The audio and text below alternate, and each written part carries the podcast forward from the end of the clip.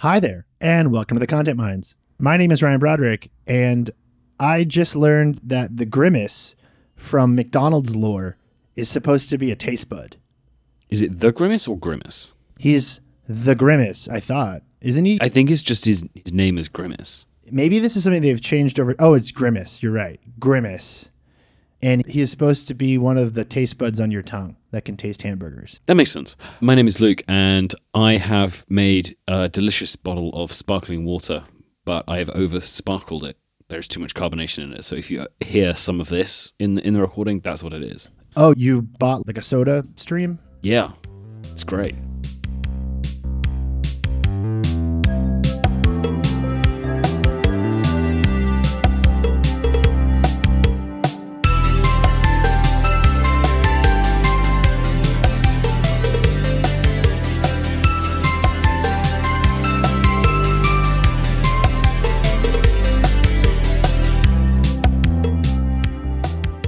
One time I put whiskey in a soda stream and it tasted better than you'd think, but it did ruin the soda stream. It ruined it. Well, this is it. I want to experiment with an awful lot of stuff, but I feel like I need a second soda stream to do that. In college, some friends of mine and I, we tried the thing where you put bad vodka into a Brita water filter, which did make it taste slightly better, but then destroyed our Brita water filter. Sure, yes. I remember when I was in uni, the main thing that you did with vodka was you froze it, which obviously is a normal thing to do, like keeping vodka very cold, but the vodka that we were buying was clearly not good vodka, so it would come out and it would be very gloopy, like it would be thick, it would be like syrupy. That's how we caught a girl stealing our vodka in college, where she was taking some and replacing it with water, and when we put the vodka in the freezer, it froze, which is not what vodka does. Wait, maybe that's why ours was always gloopy. Someone was actually stealing a bunch of it. It's possible that that's what was happening. All right, let's get into the show. Hi, welcome to the Content Minds. First, what we're talking about this week is Tudum, which is Netflix's new editorial project. We're going to be outlining a possible future in which all internet content is secretly paid for by Netflix to promote their intellectual property. But before we get to that, and before we get to even the start of our show, an announcement, kind of a fun announcement. So this week, we have an editor who is not me editing this show, which is pretty cool. I have edited, let's see here. I have edited 86 episodes of this show from the very beginning, every week, basically. So I'm trying something new. So we're bringing on Michael. Everybody say hello to Michael, Michael Donaldson. He will be editing the show this week. I'm very excited to see what happens. I'm very excited to see what we sound like when it's not me frantically putting it together in between other stuff. So now, without further ado, let's get into the proper show. Hey, Luke, how was the internet this week?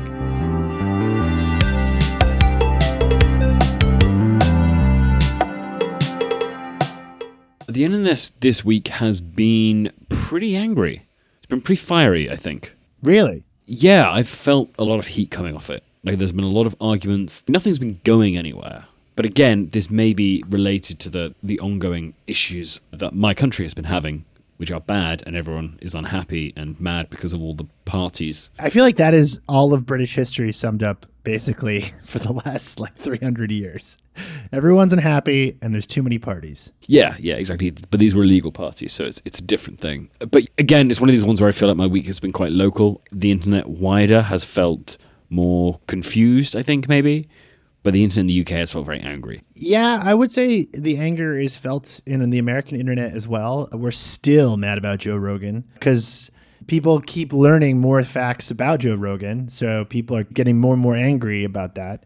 Yeah, he said the N-word, a lot.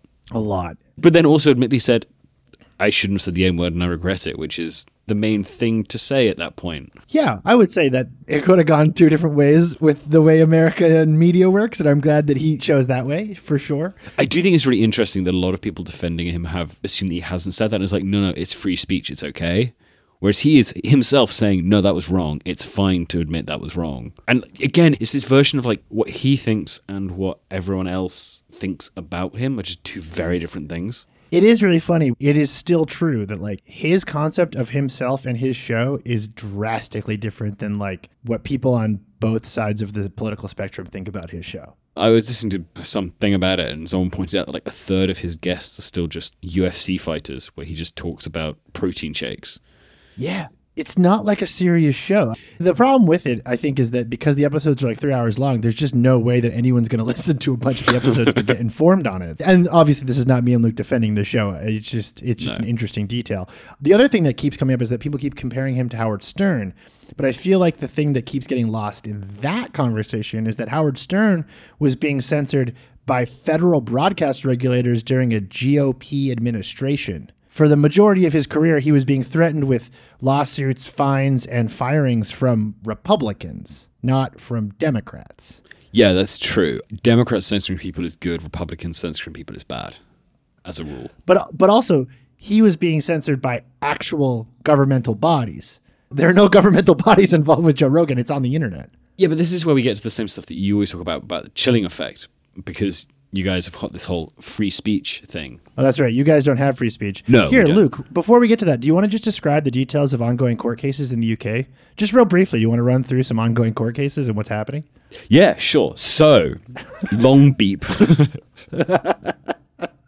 Yeah, we have the concept of chilling effect. So it's like anyone encroaches on free speech, it all goes. But if you make the argument now that the shrinking of the American government, that they have stepped back from being very engaged and being very willing to make like strong decisions, then they have arrived at a point where the real limits on free speech are media-induced. Like, they are public opinion-induced.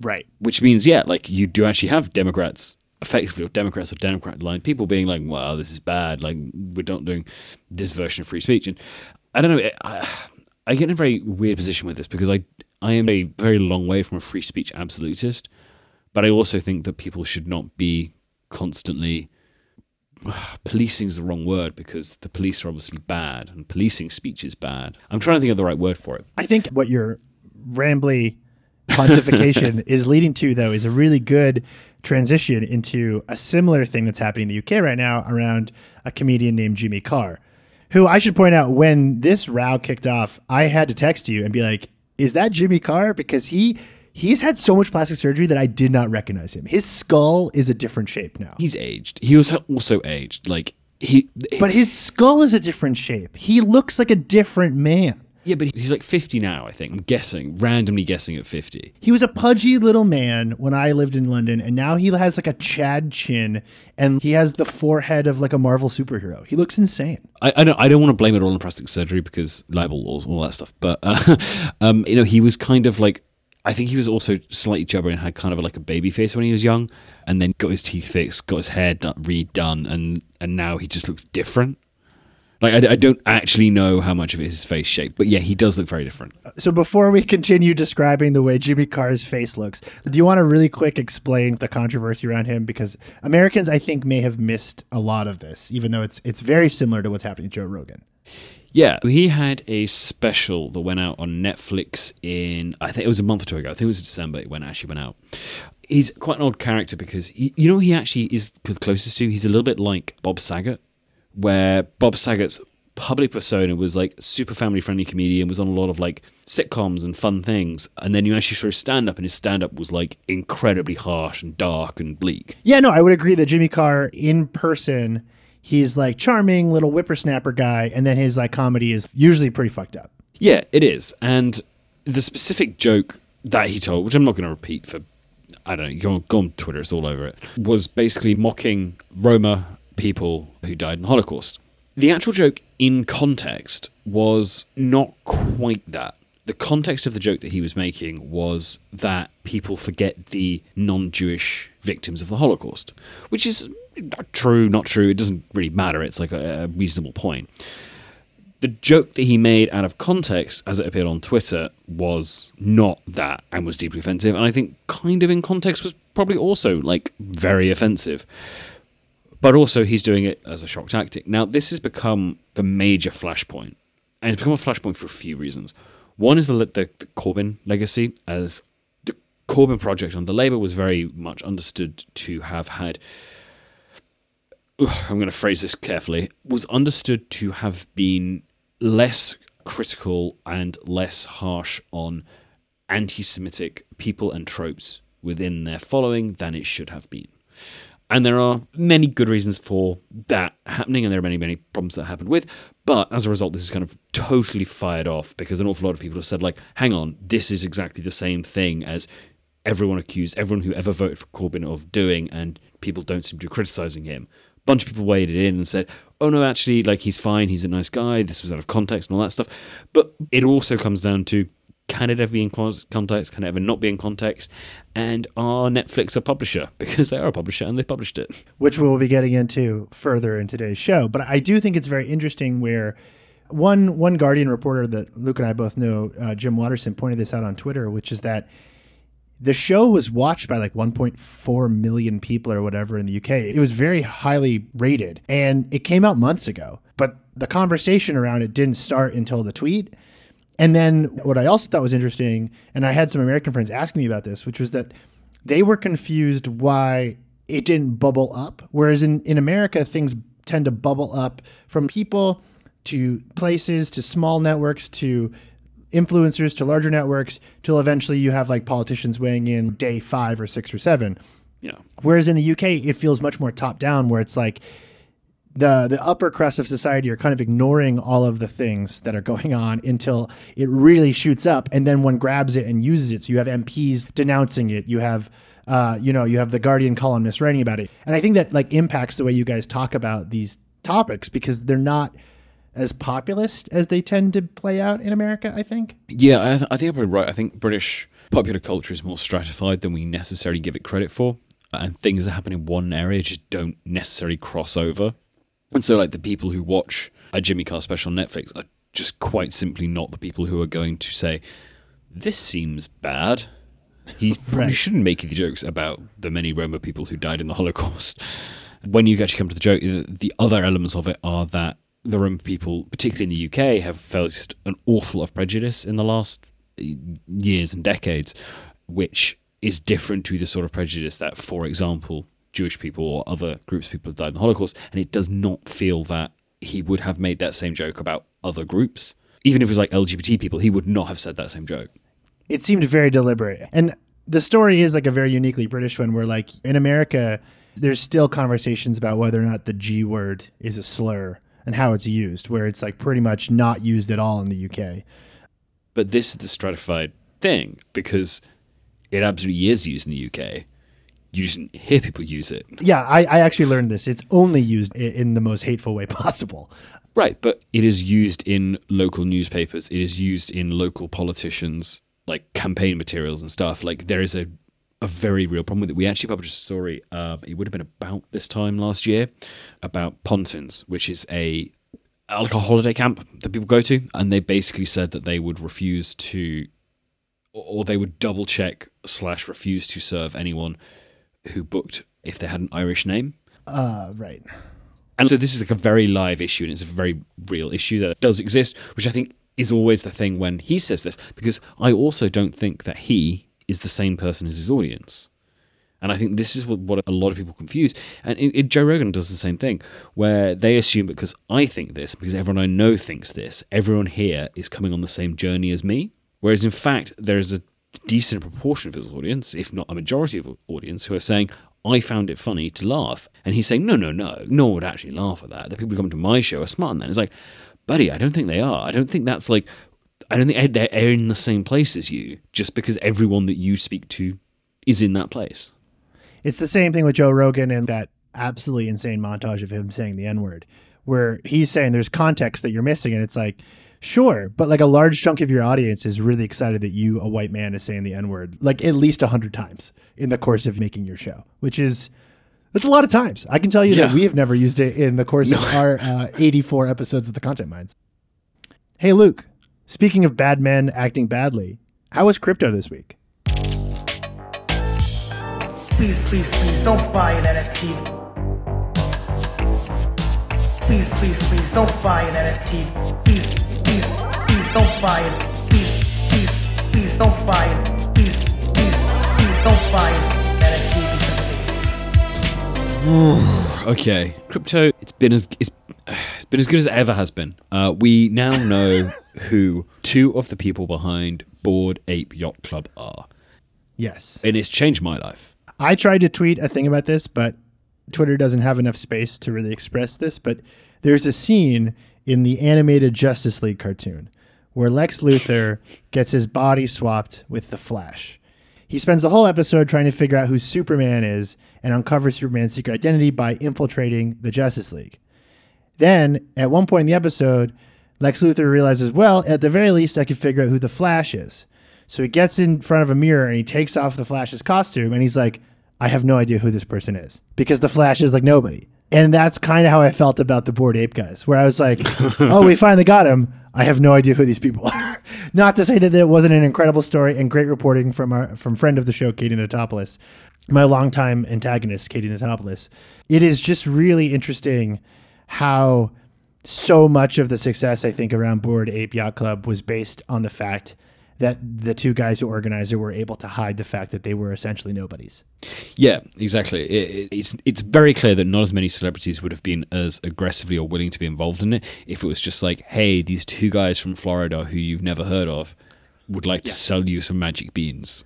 Yeah, yeah. And those magic beans may go up in value or they may go down, but, you know, they're magic beans and they're all magic beans and no one else will have the same magic beans. It's interesting that amid all of the Twitter arguments about doxing and what constitutes doxing, because these two guys did not consent to have their identities printed and reported on, nobody talked about how they're probably just pissed that, like, they lost the ability to hide how uninteresting and unimportant they are via pseudonyms. I also do not believe there was any case against not doxing them. No, of course not. Are you kidding me? They run like $1 billion lifestyle company or whatever, however you want to define it. They're like at the forefront of everything right now. Of course, it is categorically public interest. Like it is categorically public interest. If you have that sort of wealth, if you are producing that much, if you're capturing that much wealth and you are that prominent, you are absolutely public interest, public figure, and therefore your identity is in the public interest. Sorry. Here's a really good tip. If you don't want to be a public figure, don't have celebrities constantly going in public to shill the thing that you're making. Yes. If the thing that you're making is being shilled on TV, then you're a public figure, and I'm sorry, your identity is now in the public interest. Yeah, sorry. I mean, also it's not doxing to just like find business records and point people towards them. At no point did it say this is where this person lives and here's where their children go to school. They just said like, this is the guy. Like, yeah, exactly. It's mad that there was a conversation about it. I always want to hesitate before being like, I feel like we're entering a new phase of the crypto culture war. But I do think if we're not in a new phase, things are definitely escalating. And what's also really interesting, and I've sort of become the center of this in a weird way, or at least I've discovered, I found myself in the middle of this, which is that like there are more and more pro-crypto people who are coming out as anti-NFT, which I find interesting. Yes, that I think is going to be a really interesting trend, which I also get. Like, I get how you can be pro-blockchain, anti-Bitcoin. I get how you can be pro-crypto and anti-NFT. And I think that those divisions are going to get really interesting. There's a whole bunch of crypto influencer types I follow on Twitter, and some of them are actually like pretty funny or pretty interesting people who don't seem totally radicalized, you know, which is always great. And a few of them are becoming more and more vocal about how they find NFTs just absolutely stupid. And I think that is going to continue. I also think DAOs are going to burst hard very soon. In fact, I saw the first time today a crypto Twitter influencer warning his followers not to join a specific DAO, which he was claiming was a scam or a rug pull, which I found interesting. I have seen variants of that, but I also think there's a point at which, if it's very hard to verify what the real ones and the non-rug pulls and the non-scams are, like that's a major problem. And as I've said before, I think that the blatant pointlessness of NFTs is a very bad for crypto and crypto people who think that there is an opportunity there. Or an opportunity not to make money, but an opportunity to do something that rebuilds the financial system in the world or whatever they think should absolutely be running as far as they can from NFTs. I would agree. I think they make the whole thing get set back pretty far. Yeah, they made the whole thing stupid. Stupider. Let's say stupider. Fair.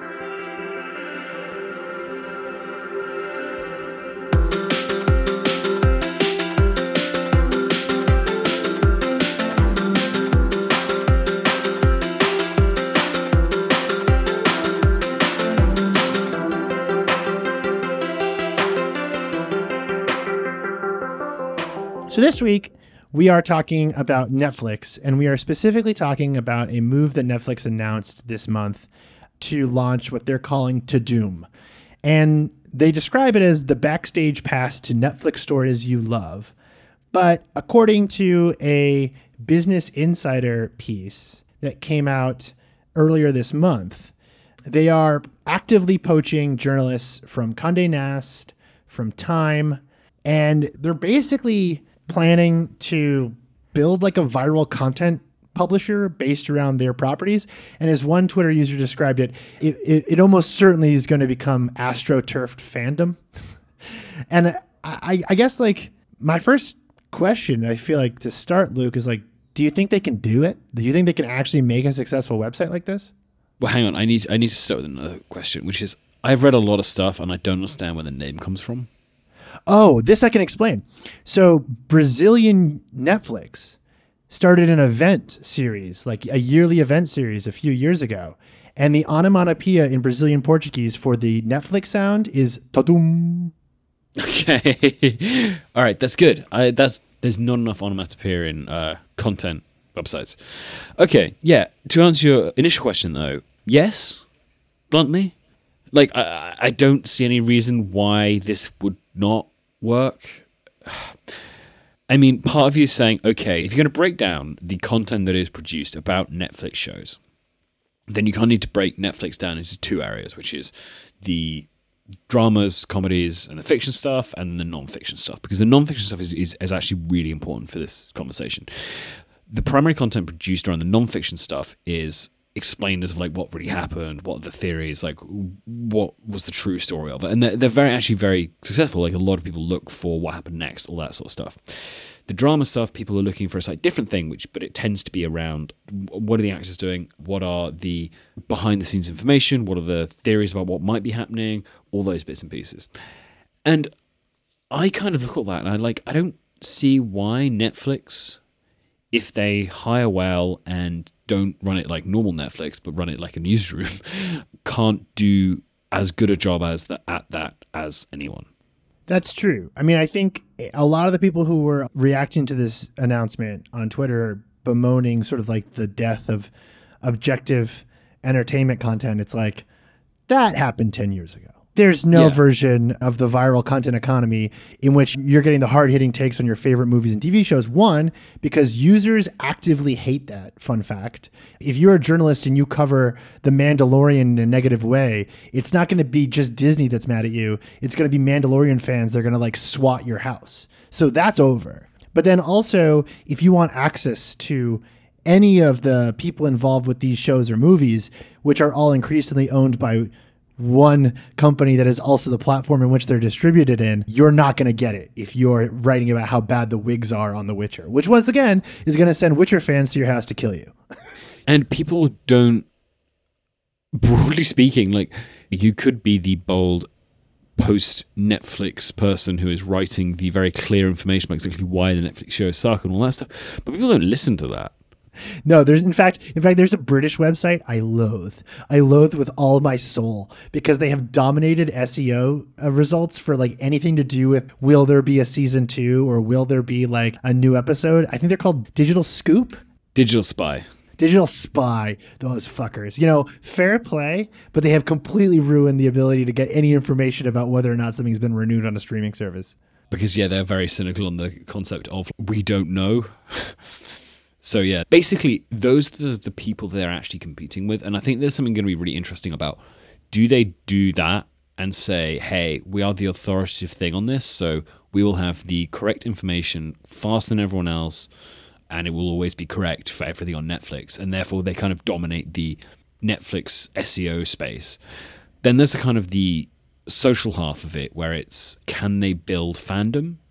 i.e. can they write a piece that just says, we absolutely love character X from Y show, and this is why, and has a load of GIFs and has a load of things on it, and it's not really that inventive, but that's just kind of the way it is. So I think Netflix can be the definitive news source on Netflix. I sort of suspect they can pull that off.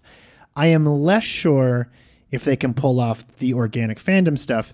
I also think that like this move, to me, does not help them with something that we had talked about actually on an episode of Post-Credit Scene, our Patreon exclusive podcast, bonus episodes that we do, where I sort of described this feeling that like Netflix was becoming the Facebook of streamers, and how like the content that was happening on Netflix felt very much like the kind of stuff you see on Facebook, obviously with a higher budget. There's a really good piece on The Information this week from Jessica Dunkel about how everyone who's not Netflix is abandoning like binge drops.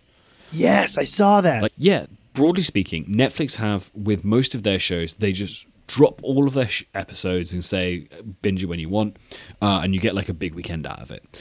Everyone else has kind of said, actually, we think releasing stuff weekly is a bit better. And I would agree with this, because intuitively, watching stuff over a period of time, I do get more into it. If you watch like 8 episodes in a row of something over one weekend, you're kind of like, sure, I've seen it. There's very little differentiation between episodes. You're basically just watching a long movie. But apparently, it is also having an impact on Netflix's subscriber numbers. Yeah, the free trial thing. Right. A lot of people now are switching between things. You know, you're on Netflix for 3 months, you switch, you watch all the stuff you want to watch there. You go to Disney Prime for 3 months, Disney Plus, then Amazon Prime. But you watch all the stuff you need to do in a short period of time, and then you go to the next one, and then you come back to the initial one, rather than having like 4 or 5 streaming services going at the same time. The problem with Netflix is you can start Netflix for a month and watch everything. What the others are doing is kind of saying, no, if you start then, you will be able to catch up on this series. This series will take you a month to get to the end of. This series will take you 8 weeks. And they're kind of stringing it out a bit more. So it functions more like a long-term, you're on here now, and you may as well be on here because it's going to take a while for everything to come out. And this is apparently affecting Netflix's bottom line, though the Netflix data team says there's no subscriber benefit in doing weekly drops as opposed to binge drops, which I think is flawed. That feels like a flawed analysis to me. What I think is an interesting point here to move to next, which is that Netflix over the last 2 or 3 years has, I think, or, you know, honestly, maybe from the very beginning, like all the way back with House of Cards and Orange is the New Black, but they've made their business model viral cultural moments. And that is a much harder business model to support long-term than creating a TV show that people want to talk about every week. Like if you compare them to HBO, which it has Sex and the City reboot, which is supposed to be absolutely horrible, but everyone can't stop talking about it. But you have like miniseries like Mayor of Easttown or like White Lotus. Like they create these things that like aren't massive, but they sustain the platform in a way that like takes you to the next one, which I think is a much more healthy way to go. Like you can't make a Squid Game every month. It's just not possible. I mean, that is the model though. But I know it's the model. The Squid Game is the counter argument to that, where it's like, but every now and again, if every few months we have something that's so irresistible that everyone has to watch it, like it will keep working. But yeah, I agree. I think relying on that is a challenge. Yeah, and I assume that's why they're so interested in launching Tudum, because I have gotten the feeling from Netflix over the years that they are a tech company that is very interested in eating the whole internet. And a lot of their social media presence over the last couple of years, the fact that like they're now basically just doing like viral content on Twitter and Instagram and places. They've sort of stopped that, really interestingly. Well, they got a lot of blowback. I think it was honestly after the Them account got yelled at. Right. Which, if you don't remember, their LGBT account basically tried to post through the Dave Chappelle controversy and tweet like a person. And I mean, all the queer people I follow on Twitter were replying being just like, you don't have to do this. You don't get paid enough to do this. Yeah, no, but they have definitely stepped that back, because I do think it sits really uncomfortably and it feels odd and weird. And I think that there is obviously a huge amount of value in the initial version of that, where you're like, oh my God, I can't believe this company's doing this. This is so cool and fun and funny. And then a few months later, it is not cool and fun and funny. It's just like, ugh, okay, really?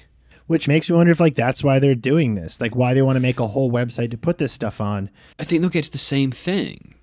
I think one of these problems is that they are currently very successful at making sure that their content is prominent on essentially every news website in the world by making sure that there is kind of traffic to go around, and there's like a bit of fairness to it. If they start it and do it well, they will hoover up all that traffic, and it then means that the Netflix stuff is going to be relatively low on everyone's list to cover, because it's like, it's fine, they're covering it all themselves.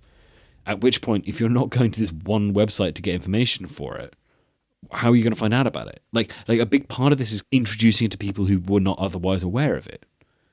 And I think you lose that if you suddenly start randomly siloing off on one website. Yeah. I guess that's what I'm trying to figure out, is like, what is it? Is it a control thing? Because you can't make money with a website. It's 2022. Like, what are you like, there's just like, yeah. What is the point of spending the money to poach the Condé Nast journalists and the Time reporters?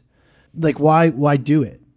Unless it's purely for vanity. But that's sort of what it feels like. And I don't understand the logic behind it, because so much of this stuff they can look at and be like, hey, 50 million people watch this new series of ours. And also the post on the website got almost 250,000 views. And it's like, okay, so why are we doing this? I think you're right that like they have definitely started to try to tweak their promotional strategy, but I'm on their main Twitter account right now, and I'm looking at a post that's two different photos of Kirsten Bell drinking a glass of wine, and she's labeled me, and the wine in one photo is labeled photos of Tom Holland and Zendaya, and then the other photo, the wine is labeled songs about divorce, even though I've never been married. They're still doing it, but there was a period when they were doing this like every 20 minutes. And they were doing threads, which were just like brutal. Yeah. Also, to go back to that post, I don't know what that has to do with Netflix. I guess this is maybe the Kirsten Bell show is a Netflix show.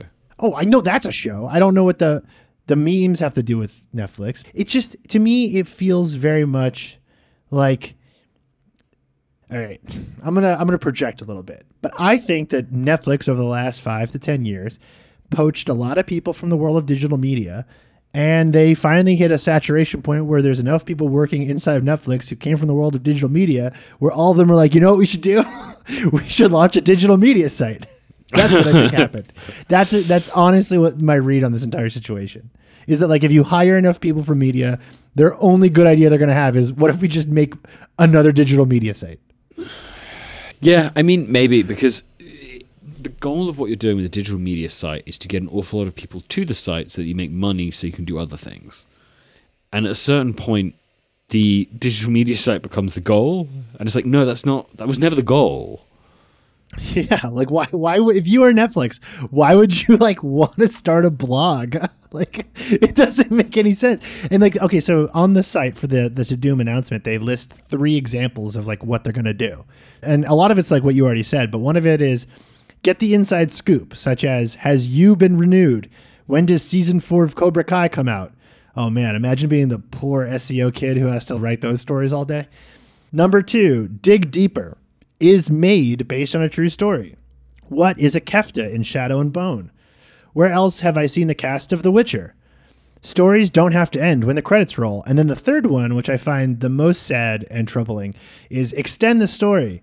Where can I find this Squid Game tracksuit? Which sounds like e-commerce to me.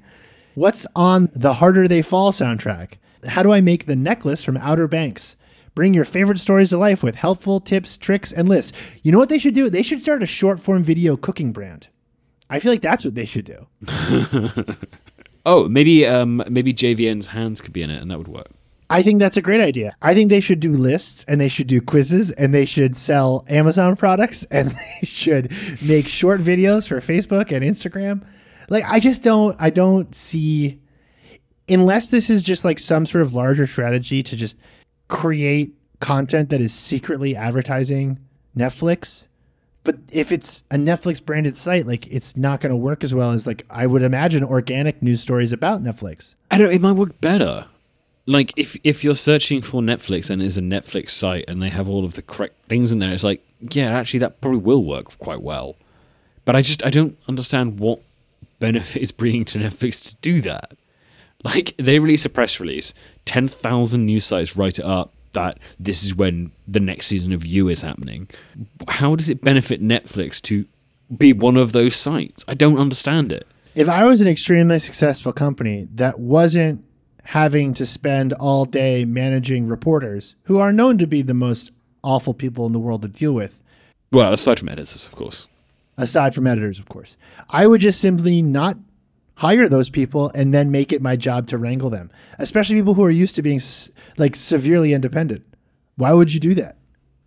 Okay, here's one. There was a thing that went around the other day that Netflix makes roughly per quarter about the same revenue as YouTube, but Netflix spends billions on content and YouTube spends nothing.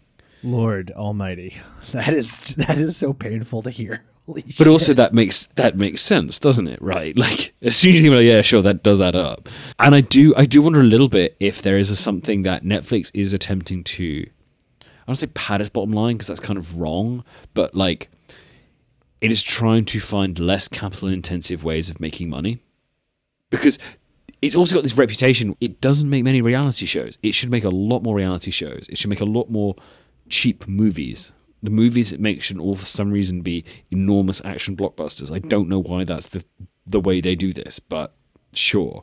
That is a good theory. That is a theory that I agree with, actually, which is that, like, if you wanted to make a bunch of, like, not easy money, but at least, like money that didn't cost a lot, hiring a team of 20 people to just churn out industry-friendly SEO content, you could probably do it. And you have the credit. You'll be the first with every information. Like, Google loves that if you're the first with the new information. So you probably will do quite well.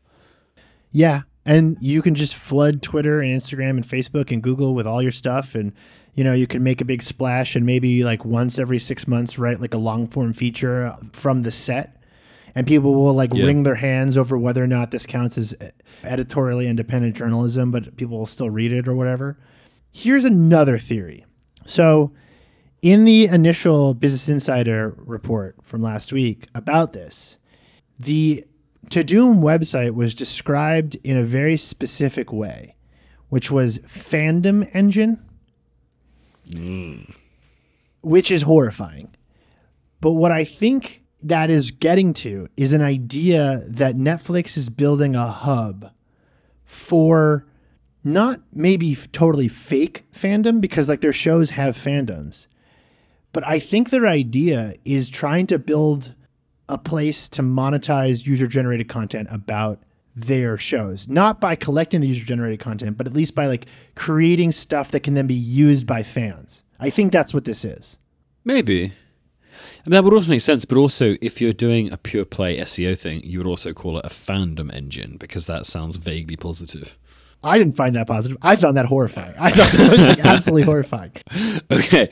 Yeah, well, is it better or worse than we are going to churn SEO content about our own shows to attempt to bleed any remaining income that the rest of the news industry is able to make away from them?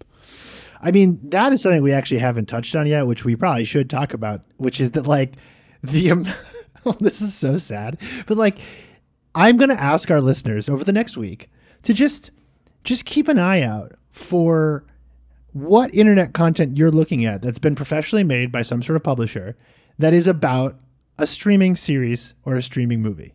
Like, how much of our digital diets at the moment are basically just derivative content about whatever's streaming on Netflix or HBO or Disney+. You're talking to someone who helps run a publisher. So, like, yeah. I can tell you, it's a non-zero amount. It's like it's a reasonable amount, but equally, it's kind of as with everything. Oh no, wait! I should have been more clear. I wasn't talking about like the New York Times or like your newspaper. I was talking about that middle tier between like Substack at the bottom and Gawker at the top. The sites that sort of fill up the rest of the internet. The digital spies, the decider.coms, the games rant or screen rant or whatever. Screen rant, they are a curse. I hate them as much as you hate digital spy. Like the web, like there's a whole chunk of the internet that are basically websites that prey on people who love genre fiction and pay them minimum wage to write 12 stories a day about whatever's happening on Netflix. That whole chunk of the internet is about to be eaten, and maybe it should. You know, maybe the days of like the weird predatory boutique publishers publishing SEO garbage are going to disappear, but like, I don't know. I don't know if this is good. I don't know if this is a better version of that. It just definitely doesn't feel good. I don't know. I think that Netflix is having its Facebook buying WhatsApp moment. Actually, I think both Netflix and the New York Times are having their Facebook buying WhatsApp moments at the same time, because the New York Times was buying Wordle and Netflix is launching this site where it's suddenly like, sure, you can do this. I don't know why you would, and it's kind of annoying that you're trying now. Which I'm glad you brought that up, because I think it is important that we no longer make a distinction between forms of monopolies. I think that like all major companies eventually will buy stuff they don't need to buy for no reason, and then eventually become too bloated that they can't function properly. The New York Times is a monopoly. Like they're just a straight up media monopoly. They are the only newspaper left in America, really. And now they're buying like Wordle. Wordle does fit into their existing pattern. A really interesting number, if you want to know it, is that the New York Times gained more subscribers to its cooking and puzzles combined than it did to its news section in the last quarter. You know what? That's not a good thing. I don't think. In fact, my read on that entire thing actually is not that people don't want news or don't want to pay for news. My read on that is that like people don't want to pay for unsanitized, objective view from nowhere news stories about stuff that happened 2 weeks ago. I don't necessarily agree or disagree with that. Look, all newspapers have always been funded. All news sources have always been funded by the most profitable element of them, which funds the very unprofitable stuff, which is the stuff that people want to do. That's why the newspaper exists. New York Times investigations are funded by a load of people playing the crossword every day. And that's fine. That's how that should be. Like, that's a correct mechanic. 50 years ago, newspapers were funded by the fact that you read the sports pages first, and then occasionally there'd be a good investigation on the front page. Well, actually, historically, it was the classifieds. Like, the classifieds funded the newspaper, and like 80% of their income was from classifieds. And then also, then they did news off the back of it. And the major collapse of newspapers has been caused by Facebook eating the classifieds rather than programmatic advertising, which usually is it. But what you then have is a mechanic where you do need to figure out what that thing is. And at the moment, for a bunch of publishers, an element of that is writing about Netflix shows, writing about whatever they're doing, because then you can afford to do the other stuff that you want to do that has more public interest value. It's not that Netflix stuff doesn't have value. Of course it does. That's what people are looking for. That's what people are reading. It's that it is efficient. And if Netflix could no, we're going to take all this now. It's like, oh, come on. It's actually the same. It's actually exactly the same as The Athletic as well. They did the exact same thing, where they said, what we're going to do is we're going to take all the local sports reporters.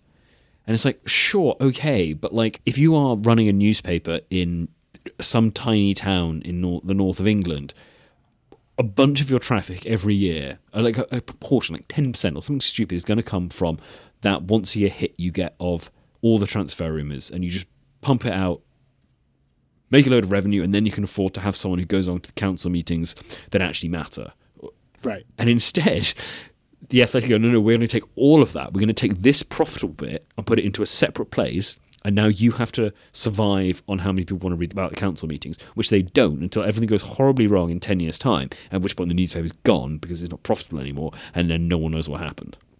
So I'm excited to see Netflix start getting in on that action and eating away all of that from everyone else. Yeah, I think you're exactly right. What is interesting, though, and maybe this is a view of where this is all headed, because, we sort of like to end these episodes with like looking forward. One media trend in this space that I've been very interested in are Patreon-backed scoopers and leakers.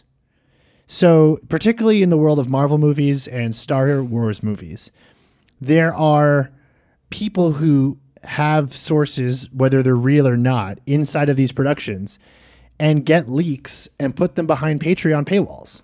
And these people have like followings on Reddit. Some of them are deeply hated because the stuff that they leak isn't liked by fans, which is also funny because it's like, imagine it's actually not just someone from transfer rumors, where it's like, you might hate the reporter who's telling you the rumor of the thing that you don't want to happen, but you might still pay for it just to be triggered by it.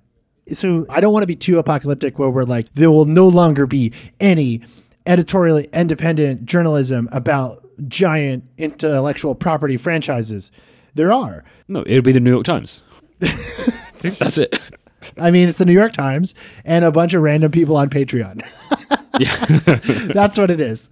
And like, I don't know, I do find that in a weird way kind of optimistic, where it's like muckrake investigative journalism in the entertainment world will survive no matter what. Like every streamer could have their own version of Tudum, and there will still be like a team of 3 or 4 people on Patreon just hiding out behind the scenes of every production and taking secret photographs. It's also because they're actually breaking news. Like a big part is they're breaking news, and that's why it's valuable. Yeah. I had large chunks of Spider-Man No Way Home ruined for me by guys on Reddit and YouTube who are funded via Patreon for getting those exact kind of scoops. In fact, I just got another one and I'm absolutely furious. I know now. Don't tell me. After the recording, I'm going to tell Luke to ruin his day as well. But I mean, I don't. I'm actually very good at avoiding scoops now, it turns out. You are. I am not. My algorithms point them directly at me. But that is a good transition into our next segment. Hey, Luke, have you consumed any content to stay sane this week?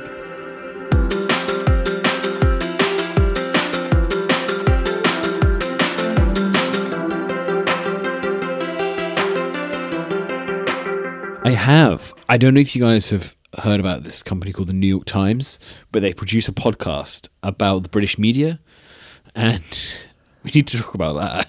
I really want to talk to you about that, because I saw that and I was like, I bet Luke wants to talk about this. Yeah. How about you? What content have you consumed? I have completed the main story of Pokemon Legend of Arceus, or Legend of Arceus. I am still uncertain how to say that name. Do you have thoughts on the graphics? It is actually the first game that ever made me motion sick, like physically almost vomit-inducing motion sick. So I'm happy to. I'm more than happy to talk about that. And if you want to hear those conversations, that very coherent collection of topics, a New York Times podcast about the British media and Pokemon Legend of Arceus, definitely head over to patreon.com/thecontentminds to check that out. Thank you guys for listening to the show. I want to thank our editor this week, Michael Donaldson, for doing this. Thank you for taking a chance on our little show and helping me not have to edit another episode of it. I'm hoping to God the raw audio wasn't embarrassing. Please don't tell anyone about how we sound without it. Wait, was I supposed to have my mic on for this? You've recorded directly into your laptop again, right? That's how you did it. Yeah, I assume so. Yeah. We had 2 questions from listeners this week, actually. So Bad Boy Blue asks, hey, do you know what in the world happened to Facebook's stock price? Are you going to cover it on next week's show, or is this kind of normal? Oh, that would have been a great topic. We should have done that. We should have done that instead. There's going to be a lot more Facebook stuff coming out. Peter Thiel just dropped out of Facebook, and I assume more dark enlightenment, neo-reactionary people are going to leave. We should do a big Facebook episode next week. Let's do a big Facebook episode next week, because I think some things have happened in that space that are still happening, and we're going to wait and get the whole story for you next week. And then the last one is from Corn Wankies, who asks, nice. Can we get an update on Ryan's dad's life? Last we heard he bought property in El Salvador or something. How is his post-Trump life going? I feel fondly for the guy. I want to know he's still ticking along. Sorry if that's too parasocial. It's not too parasocial. That's fine. He is essentially the third host of the show. My dad bought property in Belize. He signed the paperwork last week to sell it, so he is officially out of the real estate game in Belize, which I'm very relieved about. He bought a new property to fix up in his hometown, which he's been very busy working on. It's more accessible than Belize. Much more accessible than Belize. And he's staying busy. He doesn't like Joe Rogan, which is kind of the biggest, nicest thing about this current moment, I think. Yeah. Yeah. The amount that Joe Rogan speaks means it doesn't allow any time for your dad to speak, and that's what he likes doing. Yeah, exactly. Exactly. He can't talk back to Joe Rogan, so that would be boring for him. So, yeah, thank you guys for listening. Thank you guys for supporting the show. Please go check out our Patreon, patreon.com/thecontentminds. We're going to go head over there. See you guys next week. See ya. Bye.